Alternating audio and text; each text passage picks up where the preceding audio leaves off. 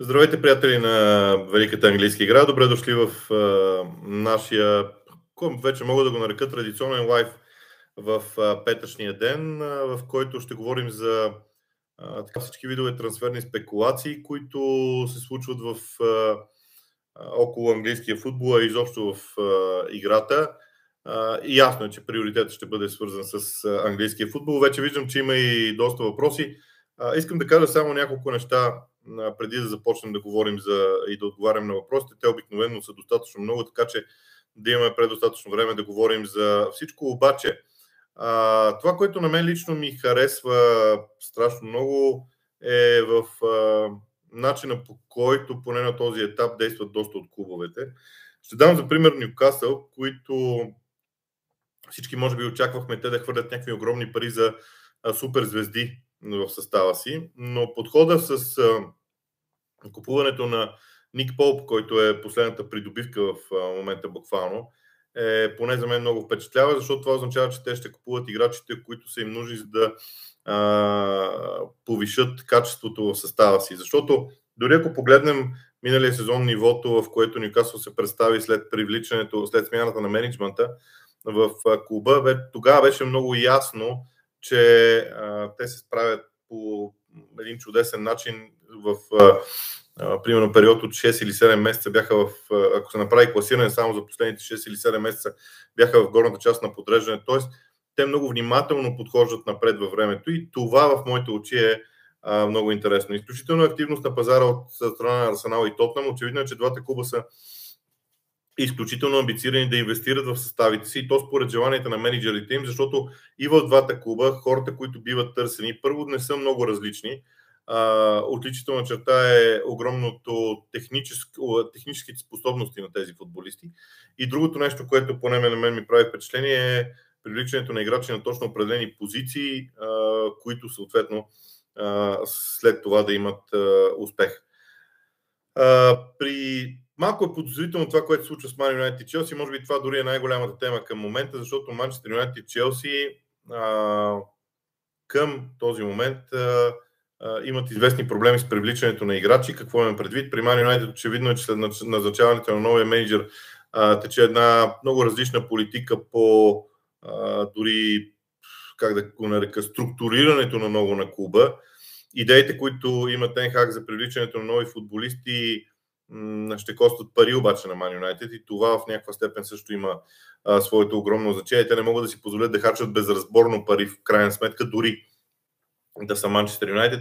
В Челси пък нещата изглеждат още по-странно, защото а, те дори а, обявиха пред а, държавата, че има някакъв проблем с пари, които са а, напуснали касите на клуба.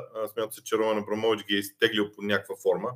Така че там също в някаква степен има проблеми. Да да не говорим това, че Марина Грановска е официално напусна Челси, а пък новият собственик се взе с оперативната дейност в клуба, което е много странно решение по принцип. Обикновено новите собственици не правят подобни действия.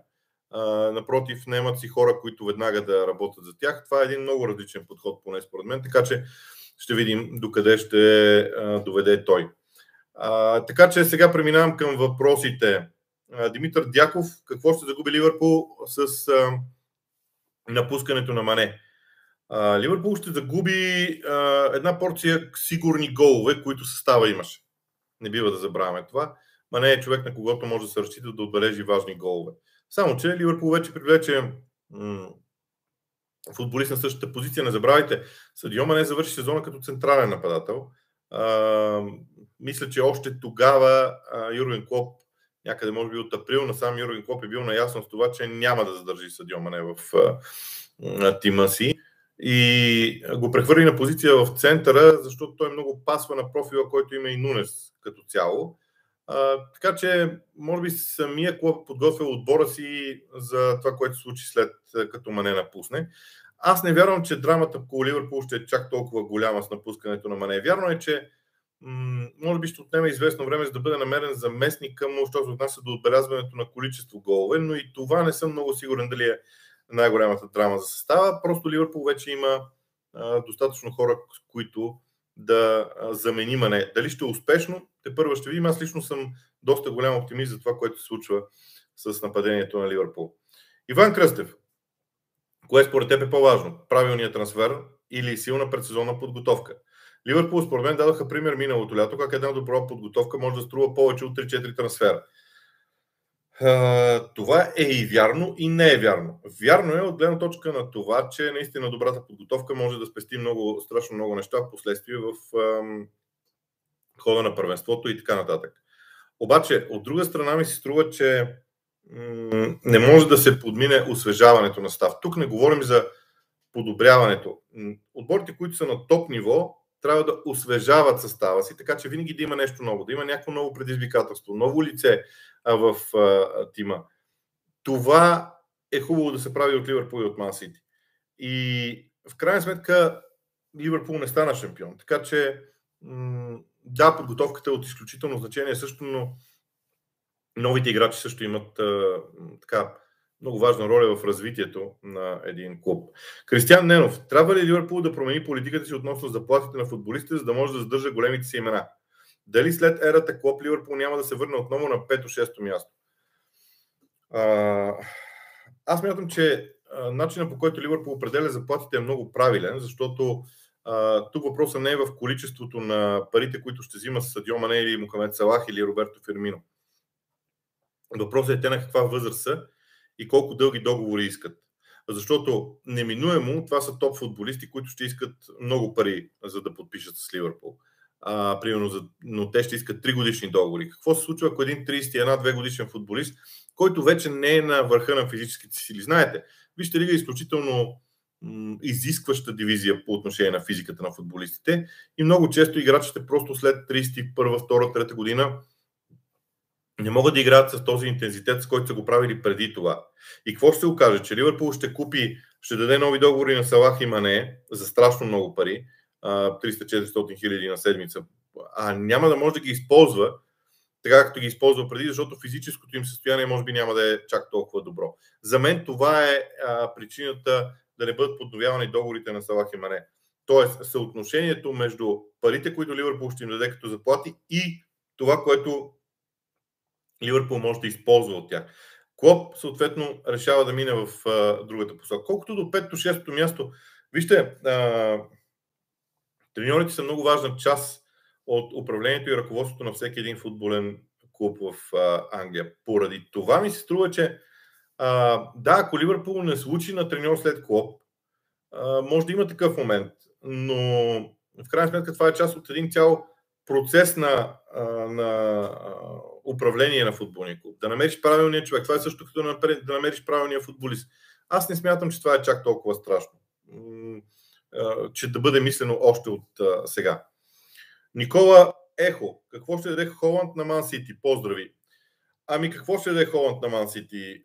Първо ще ми даде страшно много класа в играта. Не се съмнявайте за това ще им даде онова, което липсваше на Ман Сити, а именно играта на линията на, на човек, който играе на линията на засадата. В гордо централната част на атаката.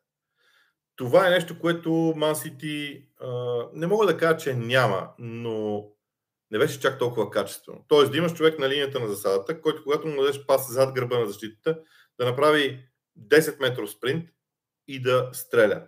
Това, което Серхио Агуеро правеше. Всъщност, Холанд е директният заместник на Серхио Агуеро в Манчестър Сити и това трябва да бъде много ясно, според мен казано. Димитър Дяков, какво се случва с Деле Али?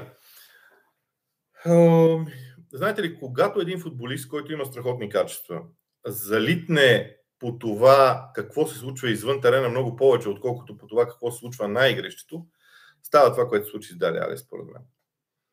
Един човек с качества, който обаче някак, поне в моите очи сега, пак трябва да уточня, аз не съм бил на тренировъчната база нито на Тотъм, нито на Евертън, за да видя как той тренира.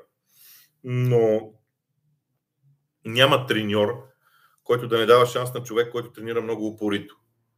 А, освен това, когато Дерели се появи на терена, той изглежда леко незаинтересован от това, което се случва. Така изглежда отстрани. Може би не е така, наистина така че мога да кажа, че според мен това е въпрос на а, как да го нарека, на отдаденост към професията от страна на Дели Али. Ние по-често слушаме Дели Али с коя м- прекрасна дама е вечерял или излизал. Това започна ли края не е много далеч.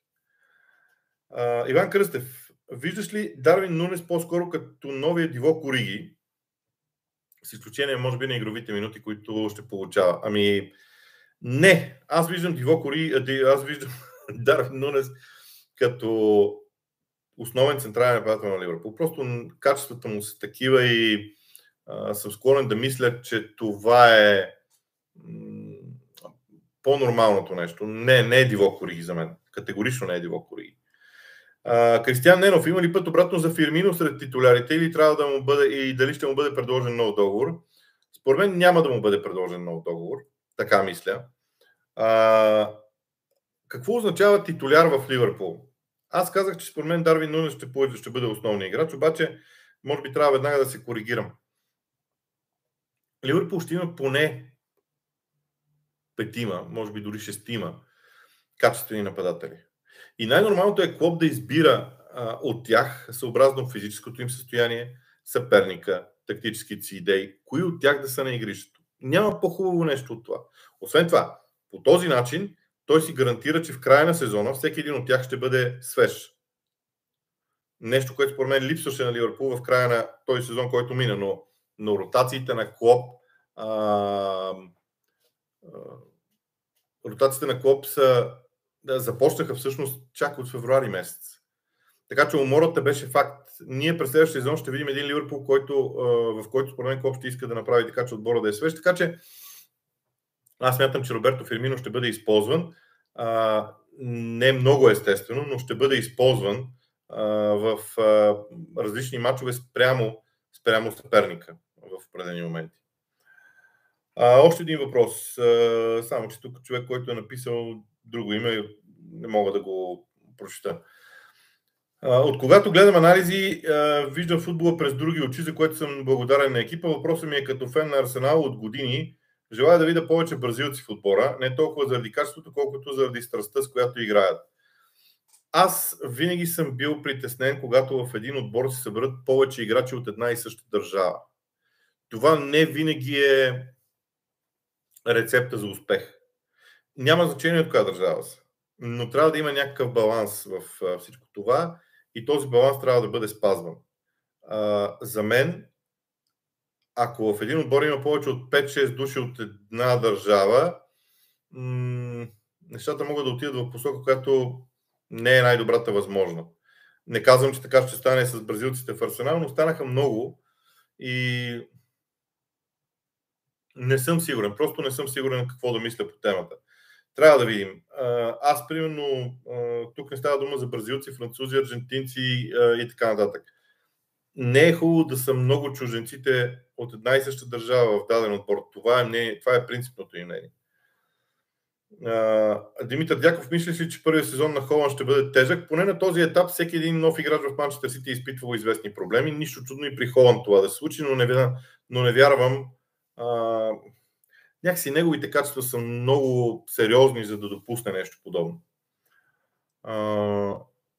Футбол Everywhere се казва човек, който задава следващия въпрос. Как виждаш развитието на Лидс при Джеси Марш и дали трансферите на Марк Рока и Брендан Арансън не подсказват за едно предстоящо модернизиране на отбора и начина по който ще изглежда на терена. Първо, при Лиц наистина има промяна и ние трябва да я отчетем. Тази промяна се дължи на Джеси Марш в а, огромна степен. Имам един доста добър приятел, така, с когото чат-пат контактуваме. Не казвам чат-пат, просто защото аз нямам време, аз съм причината, естествено, винаги. Но а, контактуваме, нали, с ме съобщения и така нататък. А, та, той дори ми каза, сега ще ви кажа и конкретното име, само една секунда ме, ме изчакайте. Да, а, има един играч от Брюш, Декета Лере, се казва, който е следен от Лиц и който е наричан следващия Дебройне. А, освен споменатите играчи. Това, което искам да кажа е, че в Лиц очевидно решиха да, правят, да намерят друг подход към това, което се случва. А, пред тях е важно, естествено, дали ще продадат и Рафиня, защото ако продадат Рафиня, те са поставили цена от 65 милиона, Вчера, доколкото разбрах, Арсенал е пратил оферта, в която горе-долу стига до тези условия, т.е. 55 милиона плюс 15 милиона добавки, т.е. Лич може да разчита да, да постигне нещо подобно като а, сума. Това ще бъде огромен бум за тях като възможност за правене на трансфери, така че според мен там политиката се променя към търсене на играчи с а, по-различна енергия като действие и а, като стимул за игра. В Лид ще има промени. Може да не са генерални, но ще има промени. Александър Михайлов. Поредна седмица без трансфери в Man United. Де Йонг най-сигурният трансфер няма да се присъедини за началото на подготовката. Колко лошо според теб положението или това са по-скоро фенски разочарования? Че има разочарования сред феновете, има. Бъдете а, малко по-спокойни обаче бъдете, според мен, защото а, аз казах и преди. В Man United има два етапа, които, два процеса, които вървят успоредно. Знам, че феновете се концентрират в единия, в пристигащите футболисти. Много е лесно. Другия процес е много по-важен. Футболистите, които ще напуснат. А, за каква цена ще напуснат? Може ли някой от тях да бъде продаден? А, кои от тях а, биха вършили работата на, съответ, работа на съответния наставник? Това не са лесни решения, поради което и на мен ми се струва, че м- при Man процесите малко се забавят. Да не говорим, че Man не иска да има... Знаете ли, мислех си за това интервю, което уж беше направено в една кръчма с един от шефовете. Първоначално си мисля колко глупав трябва да е този човек да позволи да го снимат. После си, си, си казах, ама той всъщност какво каза на феновете?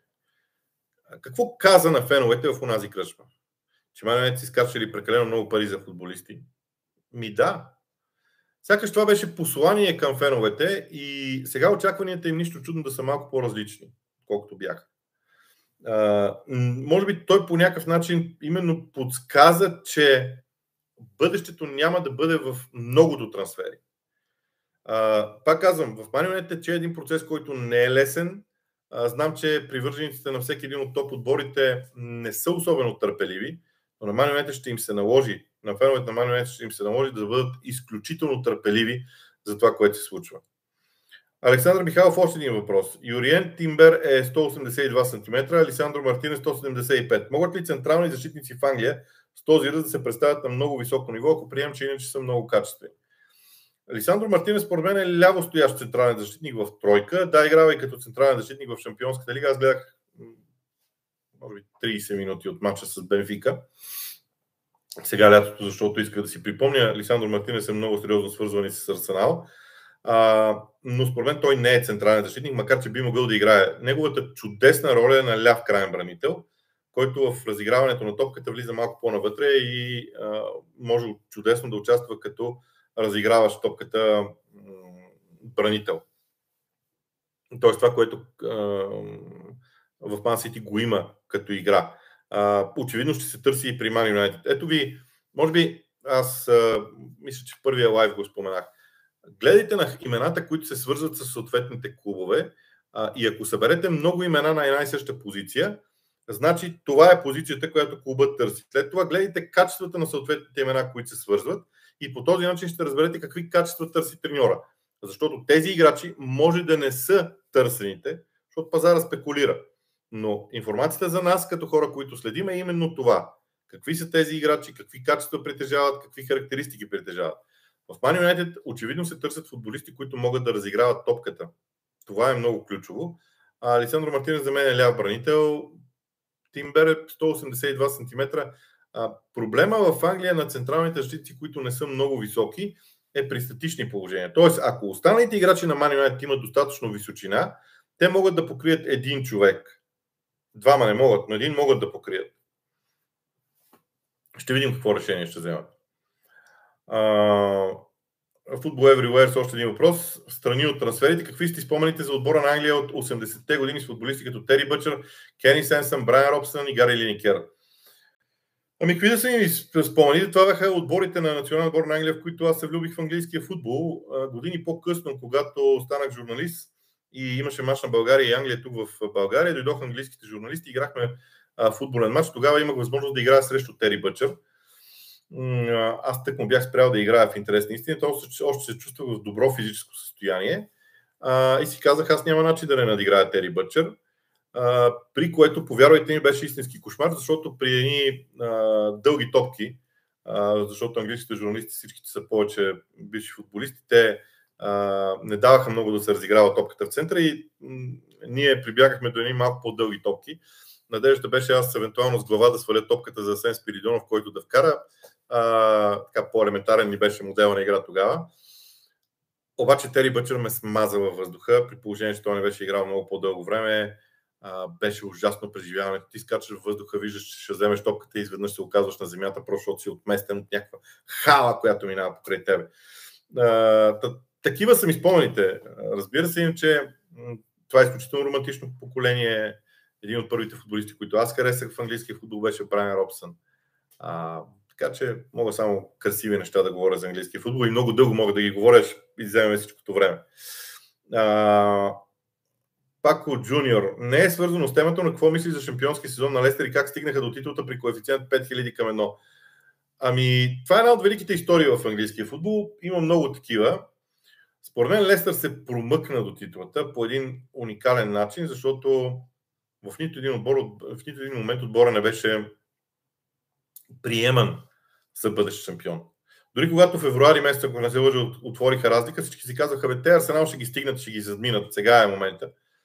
Но те издържаха и чак април месец се появи някаква нервност в а, тяхната игра. Много е важно, психологията е много важна в английския футбол и а, тогава около Лестър мога да кажа, че а, нещата наистина се получиха страхотно. Просто съвпадение на страшно много неща. Слаби топ отбори, които всеки един от тях преминаваше през различен период в различно време.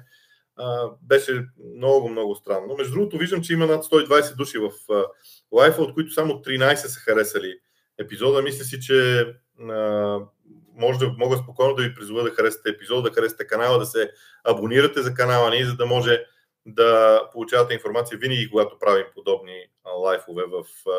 О, веднага реакция, благодаря. това беше чудесно. Ето това е контакт с хората. Благодаря за което.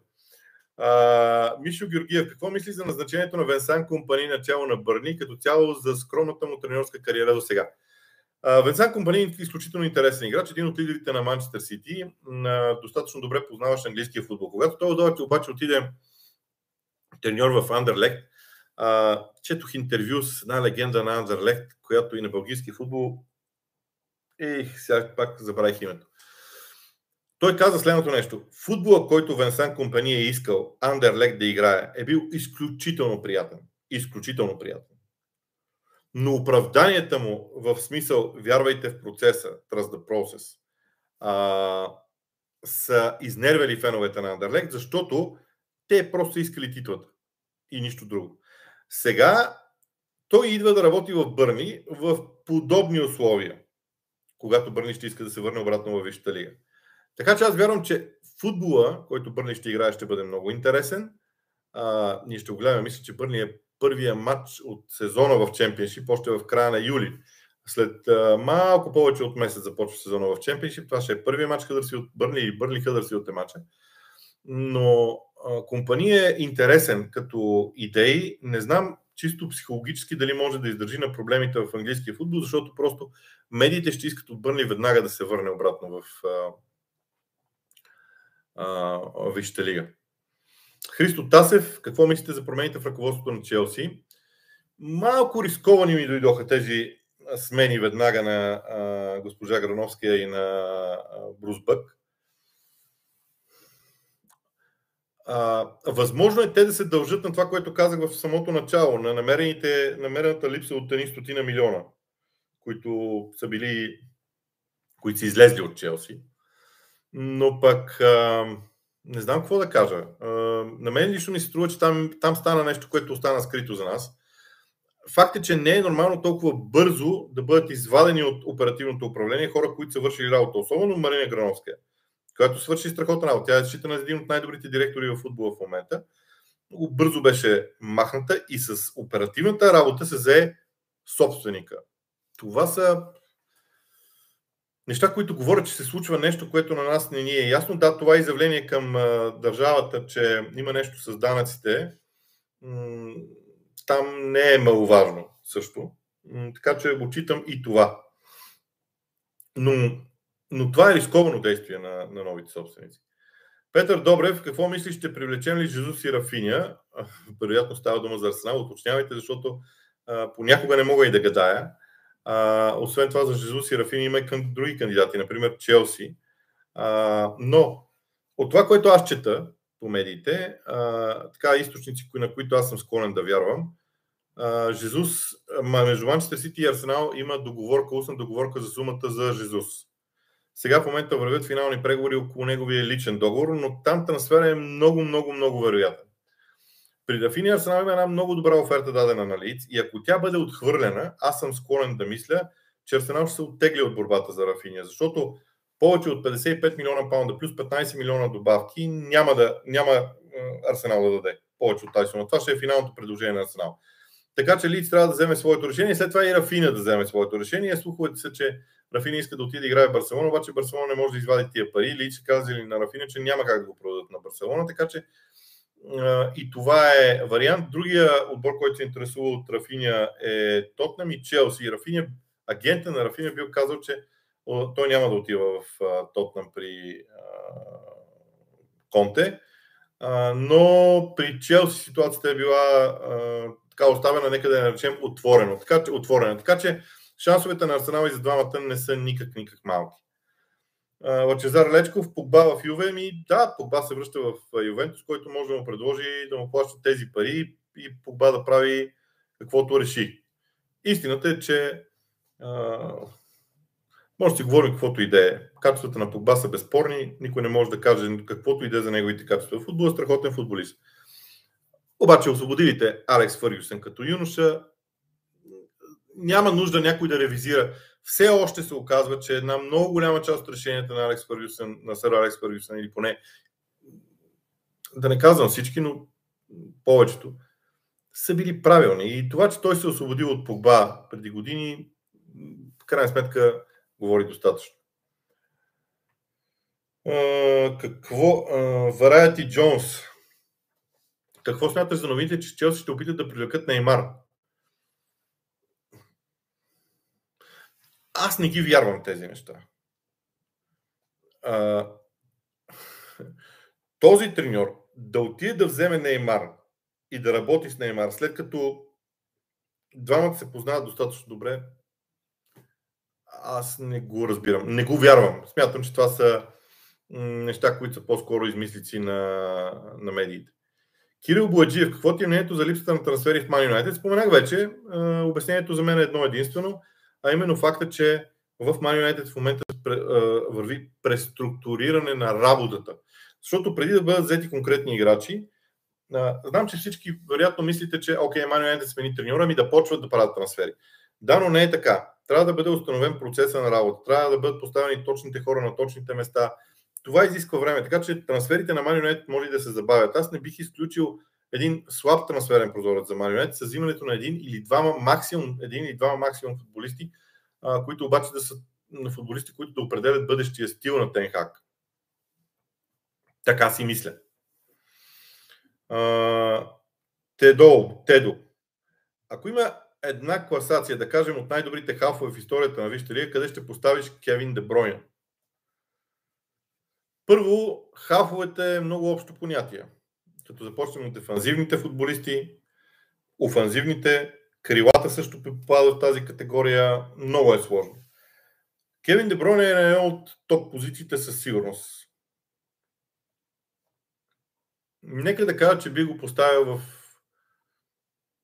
топ, топ 10 със сигурност. Със сигурност в топ 10. Но вижте ли, има уникални играчи. Уникални играчи. Само ще ви спомена, говорим за Дзола, за Беркамп. Това са футболисти от друга планета, буквално. Не казвам, че Дебройне не е силен, напротив, също е там. Без никакво съмнение. Но не знам. Топ 10 за мен. Александър Колевски. Не знам дали е същия Александър Колевски, за който аз си мисля. Ако е така, той е един прекрасен доктор, да е жив и здрав. Ако е друг човека, моля да ме извините. А, ще липсва ли Садио Мане на Висшата лига? Ще липсва. Всеки един качествен футболист ще липсва на всяко едно първенство, което той напусне, за да отиде някъде другаде. Аз нямам съмнение в това. Но от друга страна, живота продължава. живота продължава. Какво да направим? Човека иска да осигури бъдещето си. Като всеки един от нас би искал да отиде да работи на място, на което ще има по-дългосрочен договор, при по-добри условия. Нормално е. Да, ще липсва на Висшата лига, но живота продължава. Вижте лига е такова първенство, че няма да страда за никого твърде дълго време. Може би за това е всъщност толкова велико първенство. Даниел Динчев. Има ли, шанс, Ерикс, Ери, има ли шанс Ериксен да избере Ман Юнайтед пред Брентфорд и Тотна? Има шанс, естествено.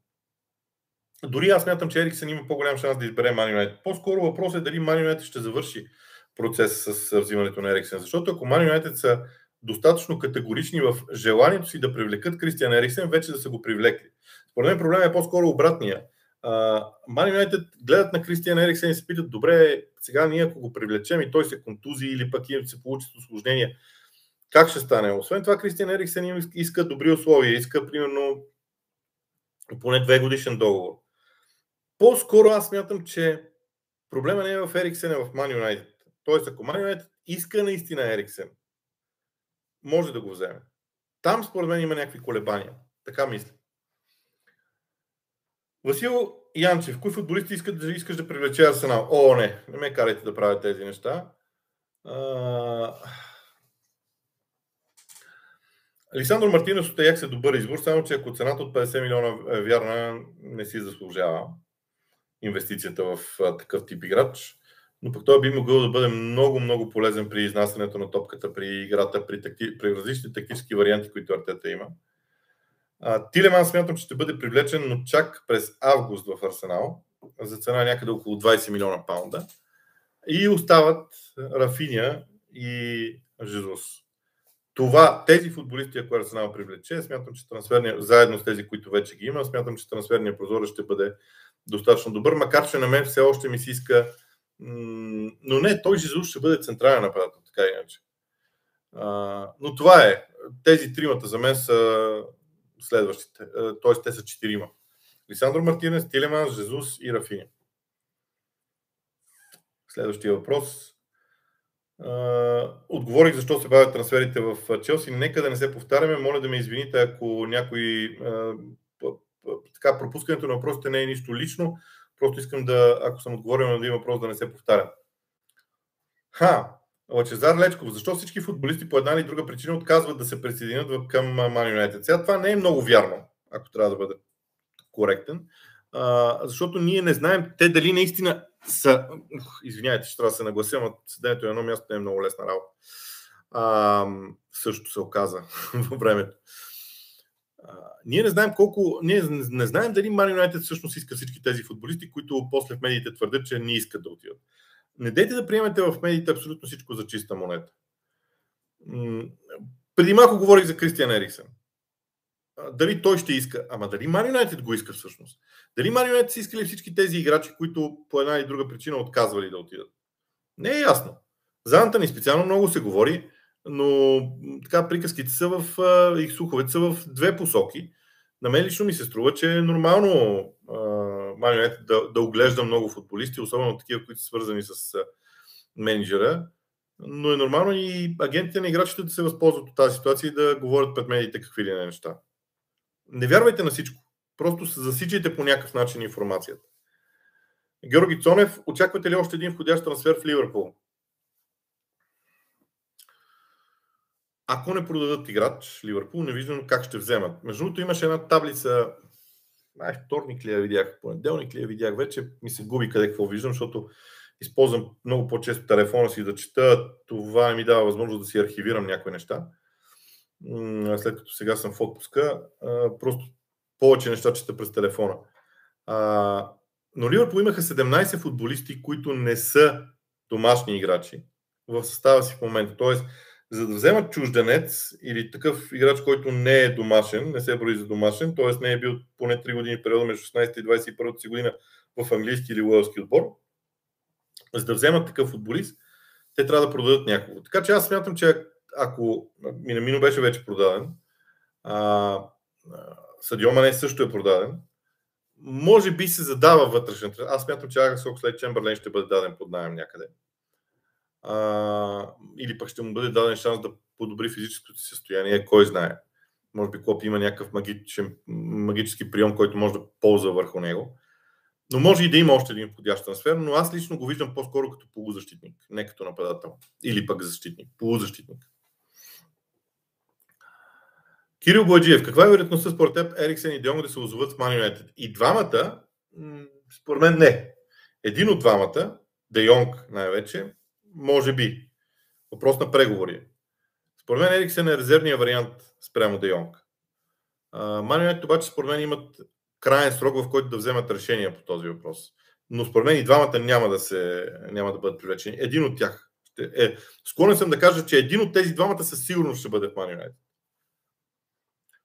Здравейте, нови дефанзивен полузащитник на Арсенал, поне на външен вид не изглежда готов физически за Висшата лига. Проблеми ще е това за него. Говорите за Виера, вероятно, само че той не е дефанзивен полузащитник, той е си офанзивен полузащитник и не виждам по какво той, примерно, да се различава от а, най-добрите полузащитници в момента в а, Висшата лига. По какво се различава Виера от Тяго Алкантра като физика? А, или от кого да взема, за пример? Някой от полузащитниците на Мансити, от Фил Фоден, например. Не е такъв проблем физиката за позицията, на която той играе. Качеството са. Дали ще може да дриблира, да подава топката, да участва в разиграването по същия начин, това ще бъде а, за мен ключовото. Мишо Мишев. Мане в Байерн е грешка и за играча и за Ливърпул. Дали не е имал конфликт с Мо Салах? Не смятам, че е имал конфликт. Вижте, Ливърпул предложи едни условия на Салах, на, и, и на Салах, разбира се. Ливърпул предложи едни условия на Мане.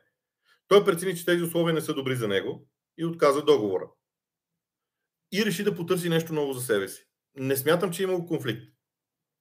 Просто Ливърпул има политика, Съдио Мане има своите интереси, двете неща не съвпадат и, едно, и едната страна търси друго развитие. Другата страна, Ливърпул, също търси друго развитие. Аз не намирам нищо фатално. Ванката, според слуховете Арсенал ще се подсили доста и ще има доста широчина за следващия сезон. Какво мислиш? Ами да, това е едно от нещата, които дори бих казал, че, че ме изненадват. Аз не съм свикнал Арсенал да работи толкова целенасочено, толкова рано в трансферния прозорец. Ако реализират тези четири трансфера, за които говорих, заедно с а, другите три нови имена, които са в състава, има резервен вратар нов, Салиба е всъщност нов футболист, макар че той е собственост на Арсенал, Виера е в а, клуба вече. Ако има още четирима души, това са седем нови, и нови лица в този състав.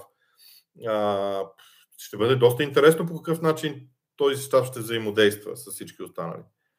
Арсенал, освен това, има много позиции свободни за чужди играчи, които мислят, че са 4 позиции свободни за чужди играчи по това правило за, за чуждиците, което ви казах, защото във Висшата лига всеки един отбор има право да регистрира 25 футболисти на възраст над 21 години. От тях 17 могат да не са домашни играчи, останалите 8 трябва да са домашни играчи. Арсенал има, мисля, че 4 или 5 свободни позиции за чужденци, кавички казано, в тази група, така че тези, тези имена вършат работа, освен това те първо ще се продават футболисти съответно от Арсенал. Александър Михайлов, трябва ли Висшата лига да направи някакъв таван за заплатите по подобие, както е в NBA? Ако един тим го надвиши, трябва за всеки долар да даде и по още един, за да бъде разпределен поравно между не надвишилите тавана отбори. А, тази тема за тавана на заплатите много често се дискутира, обаче аз ще ви кажа следното нещо. А, в щатите е много лесно, защото цялостната им система е система на франчайз, т.е. една организация обединява франчайзи в себе си. В футбол е много различно. Много различно. Вижте ли, няма такива правомощия да разпределя такива пари. Така че аз по-скоро смятам, че това не може да стане. Какво очаквате от Man United лятото? Разбирам, че има много такива въпроси. Аз вече отговарях на тях. Аз, между другото, готвя един епизод за Man United обаче чакам да стане поне един трансфер, да има някакъв повод. Това чакам. Така готвя и някои числа около Man United, какво правят и така нататък. Струва ми се, че ще бъде интересно, но все го отлагам за това да изчакаме да видим поне един трансфер да направят, както се казва. Колко близо е Рафиния до Арсенал? Аз вече описах ситуацията около Рафиния и Арсенал и останалите клубове, които имат а, интерес към него. Вау, Сказър 800, 1892. Какво мислиш за модела Томаш в Локо Пловдив? имам много, имам приятели сред този екип и съм пристрастен. Желая много успех на всеки един от моите треньори в България, който работи в българския футбол. А, едно от най-хубавите неща, които Сашо Томаш прави, е, че развива екипа си. Те работят като екип.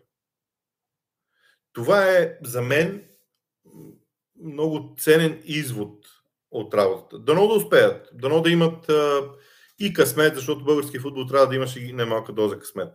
Но аз бих извел на преден план екипната работа и интелекта, който се опитват да демонстрират. Това е нещо, което мен ме привлича и ми харесва. Желая им успех. А между другото, аз никога няма да кажа нищо лошо за някой български треньор а, скоро, но смятам, че усещането за екипност мен ме привлича в един подобен проект. Пак казвам, дано да имат късмет, целият екип, дано да, да могат да работят, да привлекат правилните футболисти и така нататък. Мишо Мишев, какво се случва с Мило? Ще атакуват ли Висшата лига? Аз не смятам, че Мило ще атакува Висшата лига, просто не мога да го повярвам. Но аз миналата година не вярвах, че и Форест ще атакуват Висшата лига, ама те са в Висшата лига вече. Така че моето мнение не е много меродавно в тази посока. Аз смятам, че в Мило, в Мило продължава да има един проблем с феновете, който остава скрит и който ми се струва, че самия клуб, не, самия клуб ми се струва, че не може да се справи с а, този проблем. Имат качество да бъдат в топ 10 със сигурност. Ангел Ангов. Къде виждаш Челси в класирането през идния сезон, защото те са свързани с много трансфери, но нито един входящ? Аз смятам, че Челси ще са по-низко, отколкото, на по-ниска позиция, отколкото бяха през това първенство. Което не означава, че това е фатално.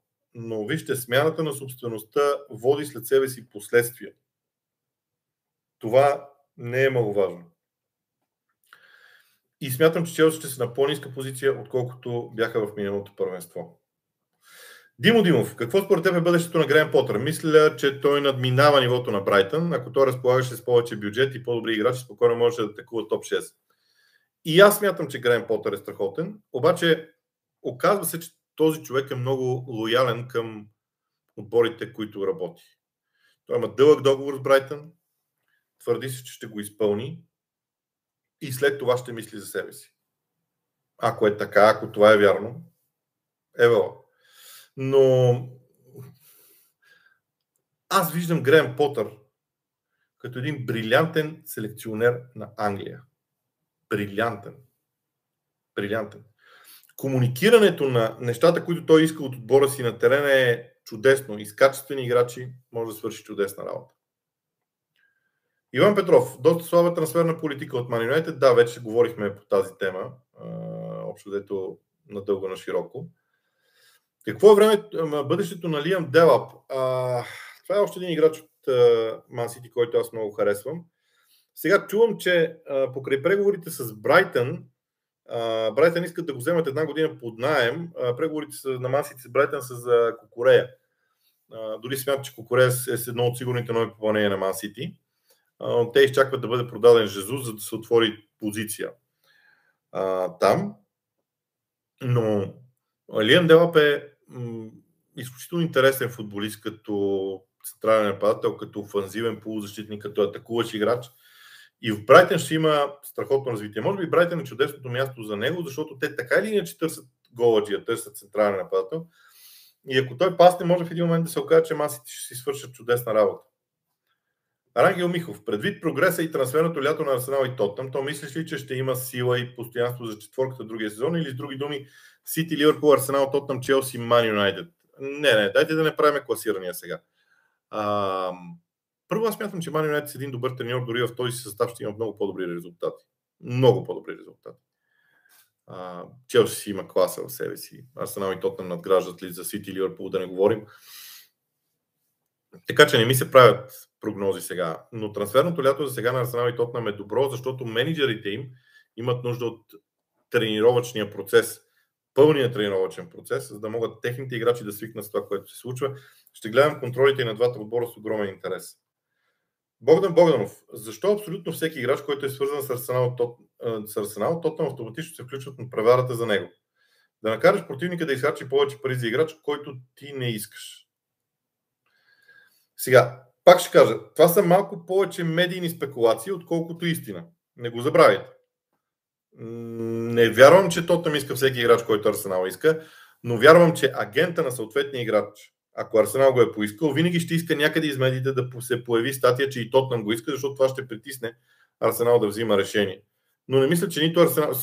Абсолютно огледално е и другото. Ако, ня... ако Тотнам иска някой играч, веднага се появява едва ли не желание, че Арсенал ще го привлече. Аз няма да забравя зимата как Арсенал трябвало да привлекат, бяха на косъм да привличат Колушевски и в един момент стигнахме, стигнах до там, че хора, на които като източници аз вярвам да речем, казваха няма такова нещо. Останалите медии надуваха тази новина. Той в крайна сметка отиде в Тотнам. Това са трикове на пазара от агенти и нищо повече за мен. Радослав Здравков, не е ли време Джака да бъде продаден и да се добави повече класа в хафовата линия на отбора, понеже вече години наред виждаме, че едно от слабите зони в клуба е именно там. С, значи, ако сега се бе привлечен Салиба, ако бъде привлечен Лисандро Мартинес от Аякс, аз ви гарантирам, че Джака ще играе ролята, която играе в националния отбор на Швейцария. Той ще играе десятка в Арсенал, не, а не шестица, както играе сега и ще бъде по-различен. И не, аз не смятам, че... Миналата година бях склонен да кажа, че Джака трябва да си отиде. Сега не, защото смятам, че с разширяването на отбора на Арсенал, Джака няма да играе толкова много мачове, ще бъде свеж и това ще го направи много по-ефективен за отбора. Василев Гочо. Не знам дали има нещо общо с Локо Плодив. този фен може би е фен на Локо Плодив. Къде виждаш Арсенал в класирането с направените трансфери? Още не са завършили трансферите. Аз да не говорим, че за класиране не, не говоря, но целта на Арсенал е топ 4. Това мога да кажа. Добри Стоев. Ник Полп стана 15-ти играч на Бърли, който се разделя с клуба. Въпреки назначението на компании, изглежда, че са готови за дълъг период в чемпионшип или масовата промяна ще ги върне по-скоро. Вижте, Венсан Компани с наличните играчи в Бърли не може да направи абсолютно нищо. Ама абсолютно нищо. Поради тази причина на мен ми се струва, че а, как да кажа, тези промени са наложителни в Бърни. Може би Ник Поп не беше най-добрата идея за продажба, но пък те ще му вземат пари. А, също не знам дали ще му вземат пари или ще отива като свободен трансфер. А, вече не знам. А, не, май ще му вземат някаква трансферна сума. А, но, но компания има нужда от нов отбор. Вижте, ние ще гледаме един абсолютно различен Бърни. Ако някой мисли, че ще гледа Бърни от това, което сме гледали 10 години с Шон Дайш, хора няма да има нищо общо този отбор. Абсолютно нищо общо. Този отбор ще е много по-близо до Ман Сити като стил на игра, отколкото до стария Бърни на Шон Дайш. Хайде да го нарека така.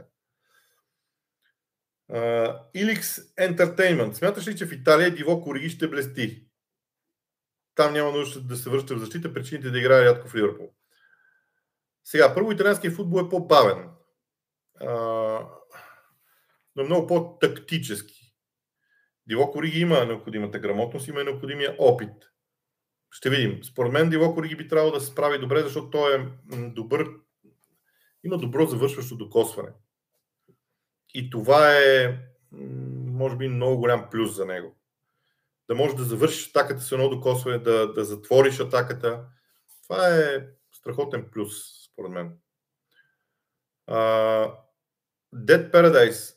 Бобка, не се ли изхъбяваш от толкова много неща, които правиш? Ми не знам, вие кажете. Аз мога и по-малко неща да правя.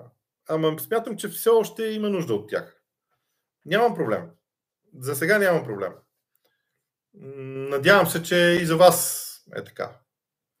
Аз, между другото, стрикно се придържам към темата английски футбол. Не залитам в други теми, защото има хора, които излизат от тази тема излизат от една тема и гледам да не се разпилявам. За мен това е най-важното. Да не се разпилявам, да бъда в една тема основна. За мен това е важно. Милчаков. Не е ли странно да се говори за толкова напускащи от Мансити? Жезус, Стърник, Бернардо Силва, Зинченко, Нейтан Аке, Гюндоган. За мен това са много напускащи. Гюндоган не съм чул за напускане. Аз смятам, че Мансити има нужда от освежаване на този състав.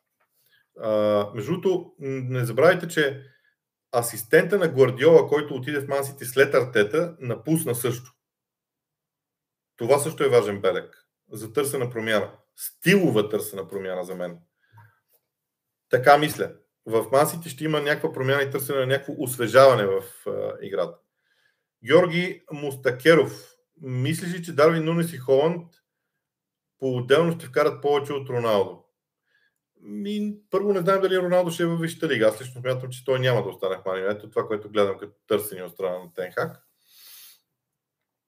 Но смятам, че биха вкарат, че Роналдо ще...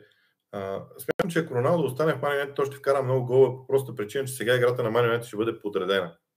До такава степен подредена, че за Роналдо ще остане да работи в наказателно поле на съперника, да не се хаби, образно казано, отвън и да работи вътре в наказателното поле. И тогава ще бъде много интересно. А, така че, не знам. Аз съм склонен да мисля, че Роналдо ще, ще се бори за златната обувка през следващия сезон, ако остане в United, което за мен е малко вероятно. Хайде, нека така да го кажа. Лекси Мицев. Как виждаш защитна линия на Челси през следващия сезон след изходящите трансфери? Ами в момента я виждам. Аз чакам нови защитници в Челси, поне двама. Така че когато дойдат, ще може да говорим. Коя потенциална двойка ти се струва по-страшна и коя е по-вероятна? Райс Родри, Райс Фабиньо или Райс Канте? Поздрави! По-страшна или коя е по-вероятна?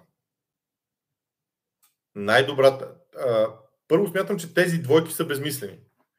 Тези играчи могат сами да държат халфовата линия.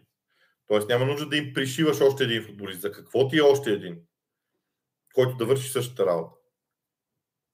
Така че не ги виждам като двойка. Наистина не ги виждам като двойка, тези играчи. Оттам да почна. А, така че това е моя отговор. Според а, така, Art Music. А, според слуховете Артета и Арсенал силно желание Рафини от Лид. Защо според вас бразилец е толкова силно желан? Много просто. Рафиня е а, това, което Никола Пепе никога не, не успя да бъде един мощен, силен флангови футболист от ляво. Аз мятам, че Букай Осака ще е много по-силен вътре в центъра, отколкото или отляво, отколкото в тази дясна зона. Докато Рафиния е невероятен в тази зона и смятам, че оттам м- така, нещата ще се случват по-лесно. Да не говорим, че Арсенал ще има широчина в избора на футболисти за съответната позиция. Така, само да кажа, че само още 8 минути ще продължи лайфа ни тук около час време. Не искам да го правя повече. По принцип. А, другия път, сега забравих си взема вода. Нямам тук вода. Да. А, Иван Петров. Дават се безумно високи заплати в Man и поради тази причина в момента не могат да се продадат играчи като Джонс, Марсиал, Ван Бисак. Не случайно не умеят да продават играчи. Ами, това е най-големия проблем на United. Аз затова казвам, че феновете разглеждат много лесно разглеждат едната част от действията, които Манионет трябва да свърши, именно привличането на играчи. Това е много лесно. Но за да привлечеш, трябва да имаш свободни позиции и все пак бюджет, т.е. трябва да се раздели с дадени футболисти. И всъщност това е един от големите проблеми на Манионет последните 10 години. А, много лесно решаваха да дадат много пари на определени футболисти. Много лесно. Николай Стефанов. Във всеки отбор, в който пристига треньор с различна философия на игра, го има ефекта на тангото, който си говорил много през годините. В Манионете така ли ще бъде, също според теб? Ако сега съм забрал каква аналогия съм направил с тангото, вероятно две напред, една назад или нещо подобно. Аз смятам, че при Тенхак процесът по-скоро ще бъде равномерен, но бавен. Вижте, а, има една опасност привържениците на Man да останат ужасно разочаровани от този сезон, защото те няма да видят бърза промяна. Няма да има бърза промяна. Ще има промяна. Тя ще се вижда, че се случва. Тя ще се вижда, че ще стане. Но няма да е бърза. Ефекта няма да е толкова бърз. На Man предстоят две много важни години. Две години, в които те ще променят и усъвършенстват и развиват клуба си. И чак след две години според мен ние ще можем да видим ефект в а, отбора. Георги Цвятков, очакваш ли Ливърпул да наложи Харви Елият този сезон? Много се надявам Харви Елият да получава повече шансове. Той започна миналата кампания много силно и се контузи зловещо. Изключителен играч за мен. Аз би го поставил горе-долу малко под нивото на Букай Осака. като един от изключителните таланти и много се надявам да получи шанс в Ливърпул. Така, Dead Paradise, мислиш ли, че Евертън през новия сезон ще направят нещо по-значимо или отново ще се борят до, до последно да останат в елита? Сега, в Евертън случват две неща. Първо, а, публична, то, то не е и тайна, публична информация, че в Евертън се водят разговори за смяна на собствеността. И то вече доста сериозно, защото от екипа на бъдещите евентуални собственици вече дори са разглеждали базата на Евертън, място, където се строи новия стадион и така нататък и така нататък. А, отделно от това новия спортен директор на Евертън, Туелъл, мисля, че се казва, работи с Лампард вътре в клуба много неща веднага да се променят като философия. А, така че аз очаквам промени в Евертън. Не, не вярвам Евертън да се бори за оцеляване. По-скоро ги виждам някъде около средата на класирането. Но аз очаквам по-различен Евертън. Очаквам да видя вече Евертън с стил, който да е по посока на това, което Франк Лампард би искал а, да има. Емануил Александров. Челси нямат ли крещяща нужда от футболист като Левандовски? Не вярвам да не могат да си го позволят. От Левандовски има нужда всеки един отбор по света. Всеки един. Толкова е качествен този футболист. Обаче има нещо друго. Той къде иска да отиде? Иска да отиде в Барселона. Той си го е казал. Иска там да завърши кариерата си. Никой друг клуб няма шанс. Просто няма шанс. Въпросът е дали Байерн ще го задържи или Челси. Аз знам, че, някой, че има клубове, няколко клуба, Манионетите сред тях, са разпитвали с, за Левантовски с Байер, но много бързо са били отрязани, защото просто Левантовски казва аз искам да отида в Барселона и точка. Димитър Дяков, какво очакваш от следващия сезон на Улвс? Раздвоен съм. Правиха много лош край на сезона Овърхемптън. Там има някаква нестабилност. Сега не знам дали е точно нестабилност, но има нещо, което сякаш, сякаш не могат да се оттърсят от това, което беше при Нуно Санто, за да продължат при Бруно Лаш. Сякаш нещо ги задържа, сякаш, сякаш има, има ни такива упражнения за тичане. А, те са за взривност, мисля, че е това качество. Едно въже се хваща на кръст, то е еластично. Играчът започва да тича в началото а, много бързо се справя и колкото повече съпротивлението продължава, толкова повече намалява скоростта му. Нещо такова си представям при Улс. Те се опитват да се откъснат от, от а, Нуно Санто и това, което е било тогава, но не успяват да го направят. Успяват само в някаква малка степен в самото начало. Там е проблема и затова очакваме и от тях някъде около, класиране около средата на игрището. Николай Стефанов, мислиш ли, че е възможно Трент Александър Арнолд в даден момент да има повече минути за игра в хафовата линия, ако Рамзи покаже добри изяви по десния бек? Ми, не. Не знам, аз не мога да разбера тази идея за Трент Александър Арнолд. Той е чудесен на позицията десен бранител. Окей, като десен бранител всеки един играч е правил грешки. Тези глупости, защото това са, за мен са глупости, че Венисиус бил показал на финала колко е слаб тренд и така. Това са феноменални глупости. Трент Александър Арнолд не игра десен бек на финала, върху игра с трима защитници почти през цялото време. Там игра Конате и не мисля, че Винисиус направи кой знае колко много, освен да попадне на пътя на един неточен удар, за да вкара гол. Така че Трент Александър Арнолд за мен си е абсолютно добре в десния фланг и не виждам причина да го бутат някъде другаде. Освен това, ако го махат, Джо Гомес за мен направи добри мачове. от какво има нужда Борнемот, за да не изпаднат? Те вече привличат опитни футболисти, които имат опит във Висшата лига. Не знам този процес до къде ще стигне те първа. Надявам се да продължава. Ще бъде интересен.